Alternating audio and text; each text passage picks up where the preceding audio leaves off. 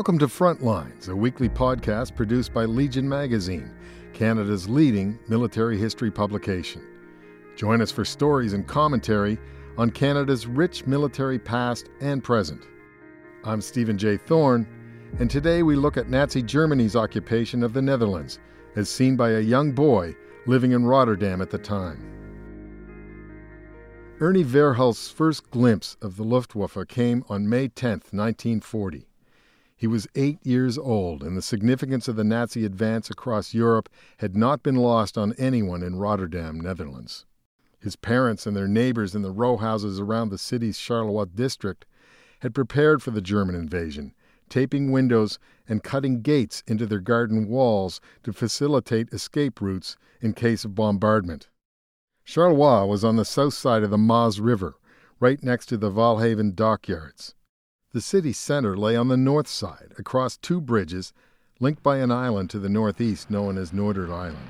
Here, one morning in May, I'm waking up because there are low flying aircraft over our roof and I hear shooting, recalls Verhulst, 87 at the time of his interview.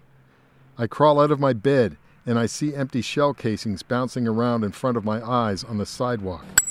My parents were still asleep, so I went in to see them and I said, Dad, is this the war?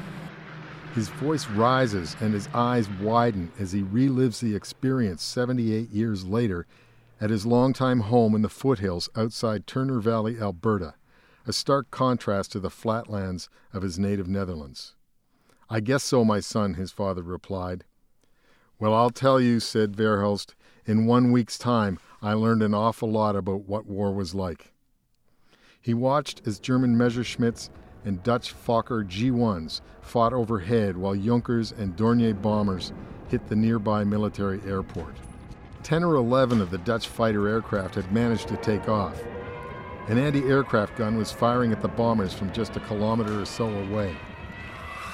Verhulst remembers then a German plane came in and bombed that artillery site, and you could see the pieces flying all over the place. That was the end of that. He watched spellbound as a machine gun crew hidden away in a nearby orchard shot the tail off a German plane and it plummeted in pieces to the ground. Nobody escaped there, he said. The following day, he watched again as German aircraft dropped an entire airborne division on the airport, and the fear set in. It was unbelievable, he said. This was a morning with a clear blue sky, and all of a sudden the whole sky was white with parachutes, just beside us there. They were close to us. That was scary, especially after they took the airport and they started to come through the fields toward us. That's when the ground fighting really started. My brother Koos took it harder than me. He was two years younger. Dutch artillery on the north side of the river was firing over the Charlois rooftops, the advancing Germans, the shells buzzing as they went.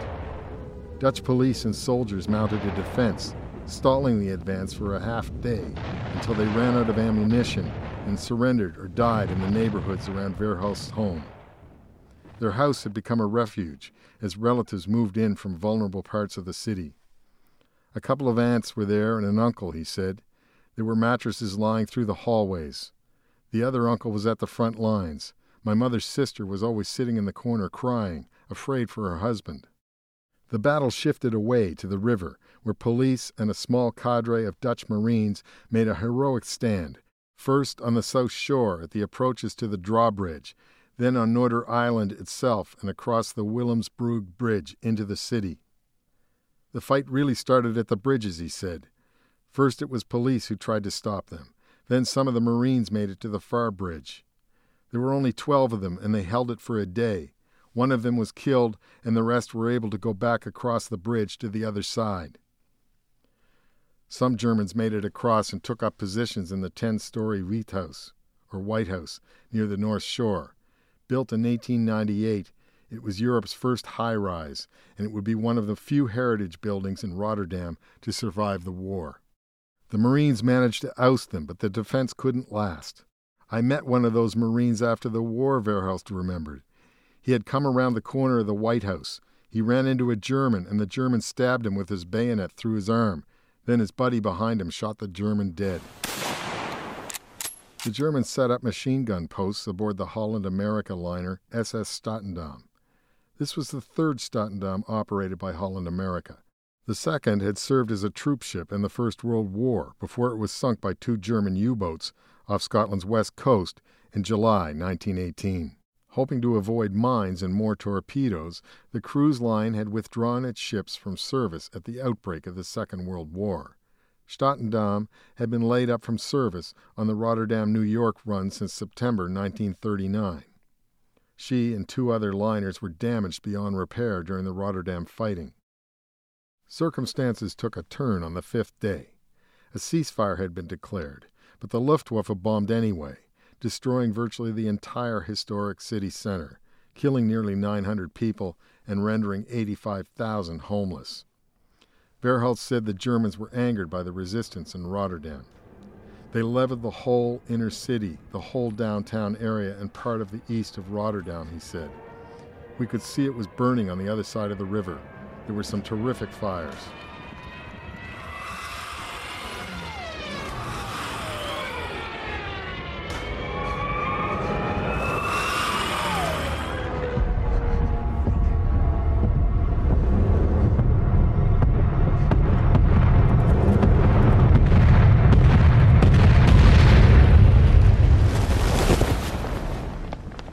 Ashes and still smoldering paper from office buildings rained down on Verhulst's neighborhood.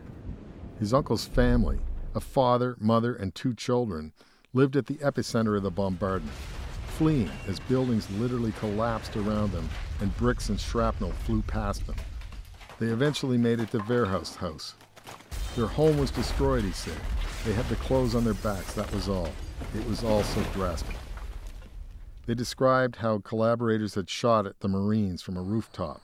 The Marines, Verhulst said, went in, captured them, and threw them off the building. There was a water shortage because a lot of the main lines had been severed, he said. There was a swimming pool, and the houses around it were using the water in it. Some female cousins survived a direct hit on their home by taking shelter under a stairwell, while two men in the same house were blown from a doorway into the street. At a nearby prison, Guards at that moment were opening the cell doors and telling the inmates to get the hell out of there. So the inmates came running around the corner where these two men were still crawling out from the street and starting to dig for the girls under the bricks. Some of those prisoners stopped right there. You have to imagine, this is in the middle of a bombardment. They could easily have been hit doing this. But a bunch of them helped dig the girls out. They found them under the stairwell, and they were not hurt. Luftwaffe told the Dutch to surrender or suffer the same fate in Utrecht. The capitulation was delivered the next morning. Thus began the occupation of Holland. It would last the duration of the war, ending in 1945 when Canadian, British, and American troops drove out the Germans. For five years, Verhulst would survive hunger and bombings, watch his father work for the Dutch resistance, witness heroic efforts to save Jews from Nazi concentration camps, and stare down Wehrmacht troops searching his home. He would ultimately come to Canada, where he has lived for more than six decades. You have been listening to Frontlines. I'm Stephen J. Thorne. For this and other stories, visit legionmagazine.com slash frontlines. For more military history, subscribe to Legion Magazine at legionmagazine.com.